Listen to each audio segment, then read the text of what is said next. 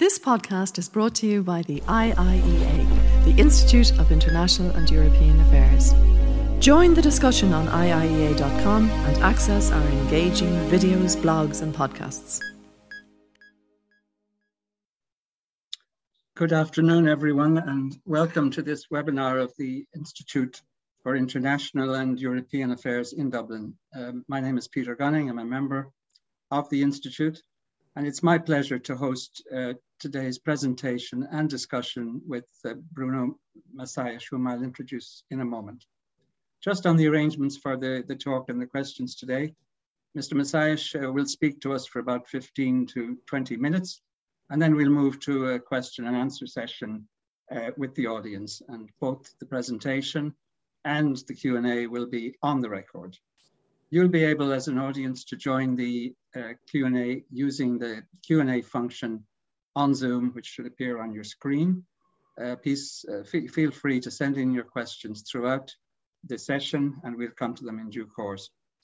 Uh, it'd be helpful if with your question you would identify yourself and any affiliation uh, you may have.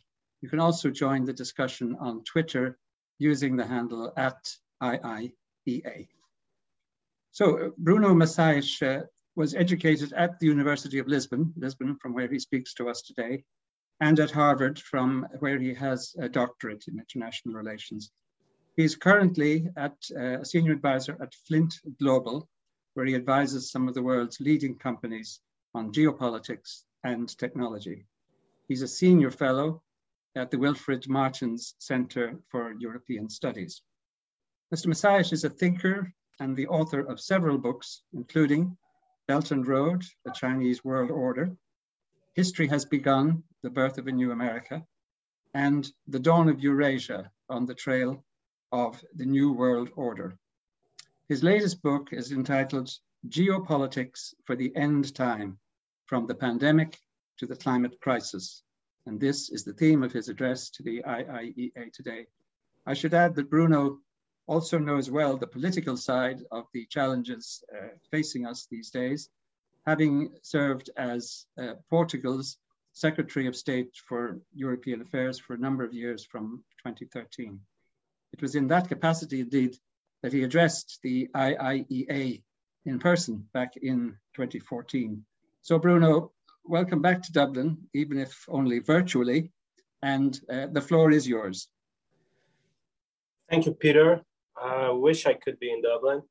And I have very fond memories of that event where I talked about a euro crisis, but all that seems very much in the past, and we have new challenges now. The books uh, that I wrote over the past four years and that you, you mentioned are all about, are all attempts to detect change as it is happening in our world. It could be in the global distribution of power with the rise of China or the, the rise of a revisionist Russia. It could be the election of Donald Trump. Uh, to which, in a way, my book on America is uh, was inspired by, uh, or it could be the pandemic or the climate crisis.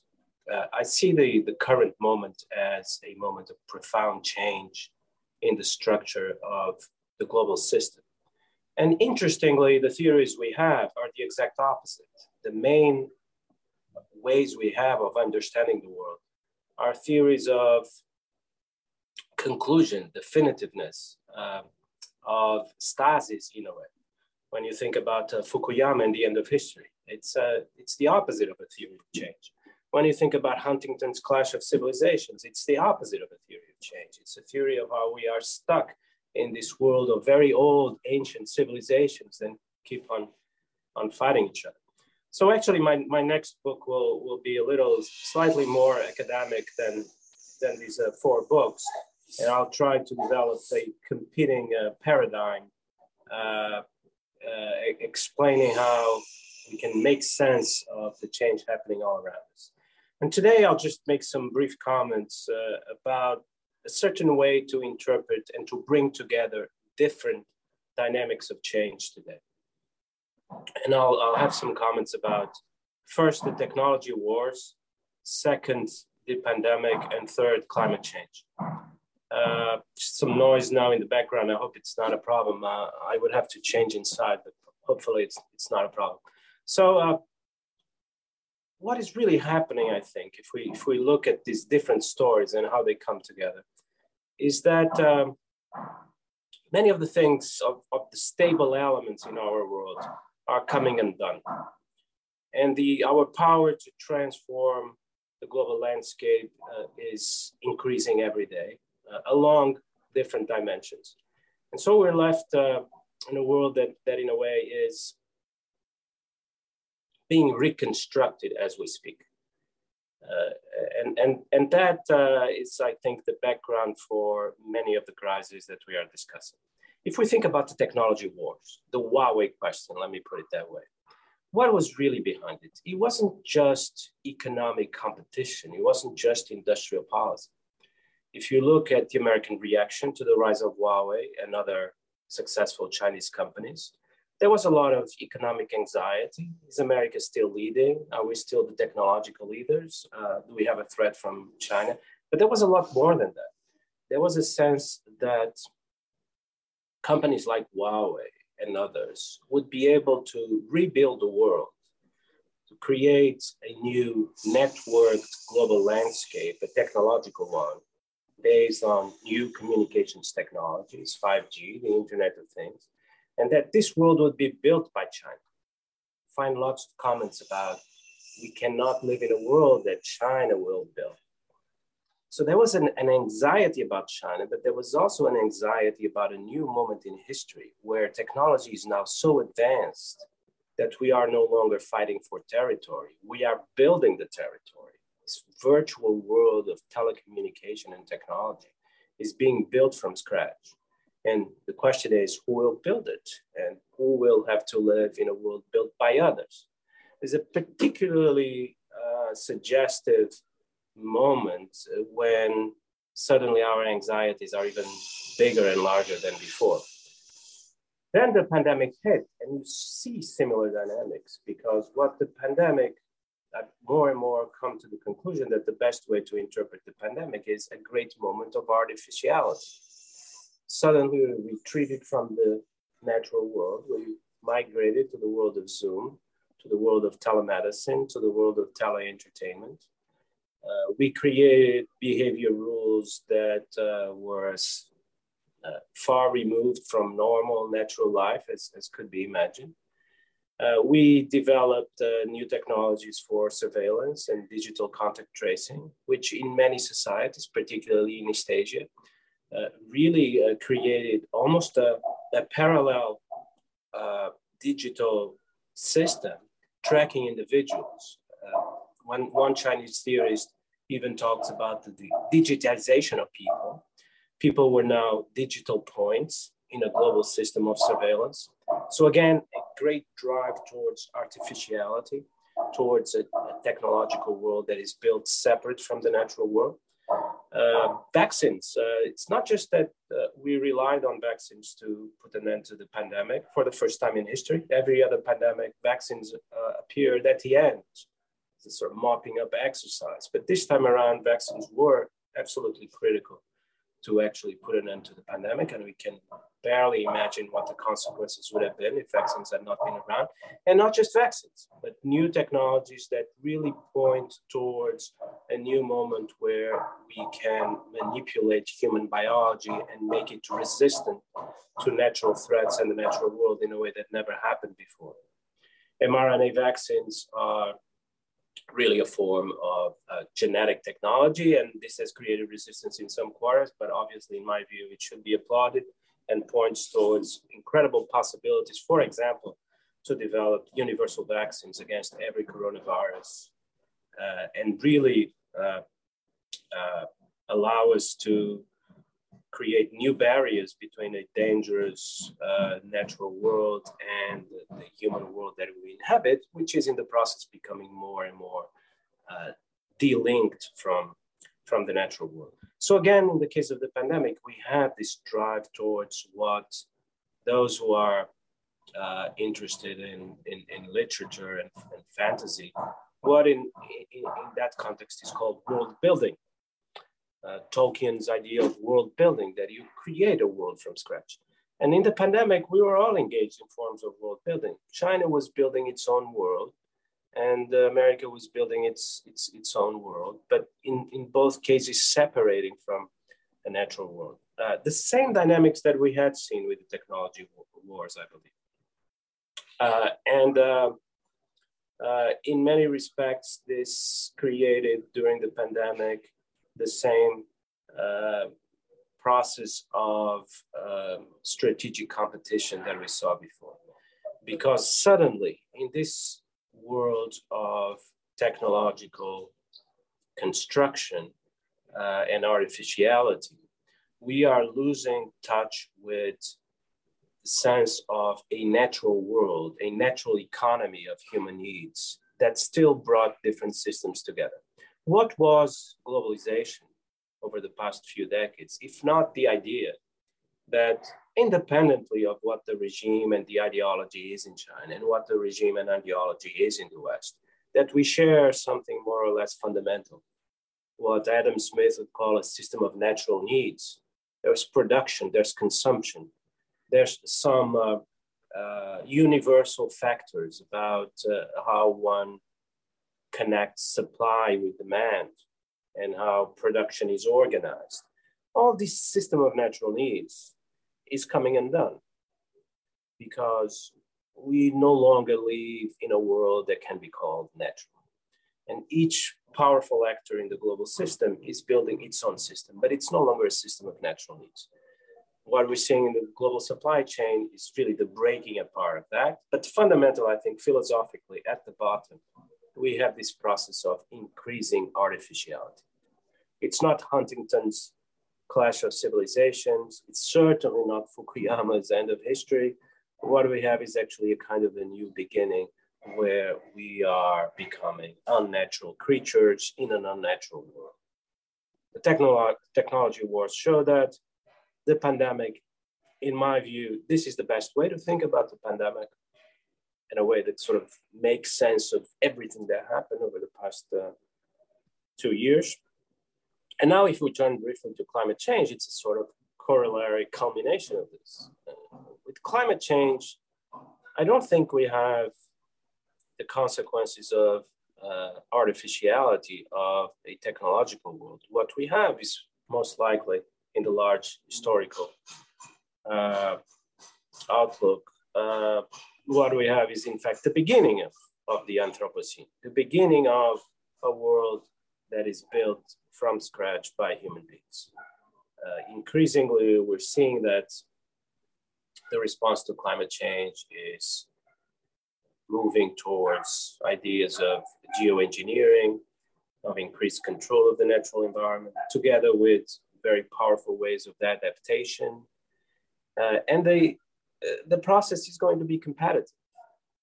Every major bloc will be called upon to respond to climate change and they won't respond through kind of disarmament. They won't respond by renouncing some elements of technological power. That I believe is an illusion. They will respond by developing new forms of technological power, ways of controlling the climate as China is developing, ways of protecting your coastline against uh, uh, the, the, ravages of climate change, worlds in many world cities to uh, uh, project their own city as better place to fight climate change. If during the pandemic we saw cities like Dubai and Singapore being able to tell the world, we know how to do this, and why don't you consider moving here? And many people did to Dubai, including myself. And I was impressed by the way that city dealt with climate change, with, with the pandemic. With climate change, we'll see something similar. Many of these cities are actually not favored by geography or latitude, but they are already actively projecting an image of we have the resources and the ability and the collective drive to uh, uh, to respond to climate change through widespread use of air conditioning, through landscaping, uh, through technology that uh, uh, releases is from the need for long commutes, long, painful commutes and in a transformed climate. This is what Singapore is doing, and uh, we'll see it in, in many other places. We already see these very strong competitive dynamics in play. Secretary of State Blinken said uh, about a year ago that the United States can only win uh, the competition with China if it becomes a leader in climate change. And this was not rhetoric. This is coming from China as well. China announced ambitious climate goals precisely because it believes this is in many respects where the competition for the 21st century will be decided. In some sense, who will be better able to resist the impact of climate change? This is sort of the negative side of the question. Who will show more resilience? Uh, similar to the pandemic, who will be able to come out on top, uh, knowing full well that the ravages will be profound and the disruption will be profound and who will be more resilient. But then there's a positive side to this. We all anticipate that at the end of this tunnel, at the end of this process, at the end of this climate transition, and we're talking about the rest of the century, that it will be living in an entirely new world with a different technological paradigm, with a different energy paradigm, that we are going through uh, another technological energy revolution uh, and more profound than the previous ones. And curiously, when we look at the previous ones, we see that they were very uh, closely aligned with changes in global power. Uh, there's some literature on this, and but I'd, I'd like to see more. But uh, I, when I look at uh, how the Britain came to dominate the world system in the late 18th century and then in the 19th century, was this because it won the Seven Year War against France, or was it fundamentally because it knew how to master the new energy technologies of the first industrial revolution, steam in particular? Uh, it, it, it, fully embraced those technologies and was able, you know, both to create a new world, so the world after the first industrial revolution of coal and steam was no longer uh, recognizable, create a new world, and as as the creator of this new world, having rights also to lead and manage it. And then when it's changed, it changed because America, the United States, in a way replicated the process with the second industrial revolution, with electricity, oil. Again, a fundamental transition to a new world, and the United States is both uh, the creator of this new world and its its manager. And in China today, you see uh, ideas uh, that uh, try to draw lessons from, from this history and that see a great opportunity uh, in the climate transition that we are going through. That will emerge at the end with a world that will no longer be recognizable, that no longer de- depends on, on fossil fuel energy, uh, where new, uh, unimaginable in some cases, technologies will be universally deployed. And if China is able to lead and manage this transition, then we will come out on top as Britain and the United States did. And there's actually some cause of optimism for Chinese strategists in these reflections, because if you believe, like many IR academics do, that fundamental changes in global power are the result of great wars, of uh, so-called hegemonic, hegemonic wars, then um, the prospects for a fundamental change in the global system that places China on top are very reduced. Because in the age of uh, nuclear weapons, these uh, fundamental hegemonic wars look more or less impossible. It's a topic I develop at some length in, in my latest book. But if you believe that changes in the global hierarchy power are not the result of great wars, but the result of fundamental transformations in what I call in the book the technological order, and this technological order is deeply connected to new energy sources, then China can look to the future with more optimism because it might be possible for a transition to a new global order to happen surreptitiously, let us say, through the development of a new technological order rather than through a direct clash and war between the previous hegemon and the aspiring hegemon. Another reason why the Thucydides trap might be entirely misguided as a way to understand what is happening. And interesting, I'll stop with this because there may even be questions about it. Uh, Russia clearly is, has taken the, the other tack that Russia, Putin uh, sees the the last decade of his rule as a as a uh, is long dreamed about and, and, and long conceived and planned attempt to transform the global order, but he's doing it in the in in the sort of uh, classical way of through a through a direct clash, through a militarized diplomacy where the possibility of a new great war in Europe is used in order to force a new Yalta and therefore a redrawing, a redesigning of the global rules and, and the global order. Uh, I believe he's stopping short of the idea that it is at the end of a destructive war that this new world can be built. He knows that we live in a world of nuclear weapons and, and, and that it's, uh, uh, that's not a path that can be chosen. But I think he's, he's tempted by the possibility that just the threat of a great war might be enough to bring the current hegemon and aspiring states to the table in a kind of new Yalta to redesign the security order. China, for all the comparisons between Russia and China, China is a very different view of these things. Uh, it's based on uh, the slow growth of a new economic and technological order that China aspires to be. But that's the world we live in, of, of great changes, and uh, not just of the appearance of a new world, but actually, as I said at the beginning, this may be the first moment in history where human beings start to think of themselves as living in an entirely artificial world. And in my view, it's this artificiality that helps us bring together these disparate strands of change in the contemporary world, which is what I've been trying to do in my book to try to bring them together. And finally, I've, I've chosen this opportunity to try to present some of the ideas that I'm working on right now.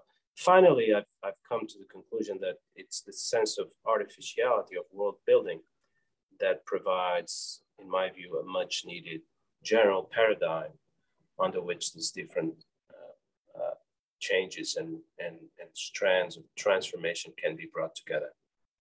This podcast is brought to you by the IIEA, the Institute of International and European Affairs. Join the discussion on IIEA.com and access our engaging videos, blogs, and podcasts.